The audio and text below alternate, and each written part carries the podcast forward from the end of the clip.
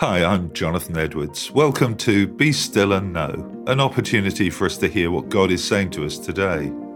Luke chapter 5, verses 29 and 30.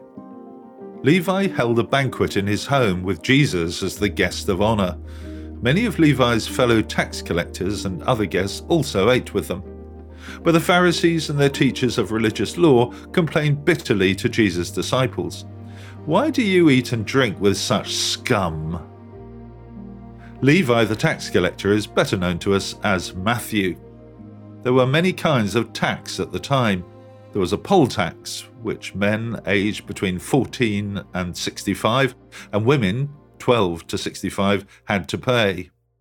There was also a ground tax, one tenth of all that was grown, and one fifth of wine and oil had to be paid in kind or in money. And then there was income tax of 1%. However, that was only the start of the taxes and duties that had to be paid. There was a tax payable for the use of roads, harbours, and markets, and people using a cart had to pay for each wheel and each animal that pulled it. In short, tax was a complicated and extensive part of life, and tax collectors could become very rich. Nobody takes great pleasure in paying tax, let's face it, but at the time, tax collectors were particularly disliked. They worked closely with the hated Roman administration. Consequently, they were barred from attending synagogue and were viewed as the dregs of society, classed together with murderers and robbers. The Pharisees and teachers of the law were at the other end of the social scale. They were respectable, and they were admired for their ritual and spiritual purity. That involved keeping a considerable distance from people as distasteful as tax collectors.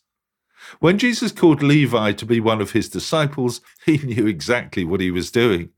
He was declaring that everyone was welcome to follow him. He would have been well aware that it would have been annoying to the Pharisees, but Jesus didn't merely welcome Levi. He also accepted an invitation to a party where more tax collectors would be present. To the shocked Pharisees, Jesus simply pointed out that healthy people didn't need a doctor, only the sick people did. He hadn't come for those who thought that they were spiritually healthy, but for those who knew that they were sinners. I don't know if you've ever been tempted to divide people up between those who are respectable and those who are not, but remember this the arms of Jesus are wide open to everyone. Let me pray with you. Lord Jesus, thank you that your arms are open wide to every kind of person.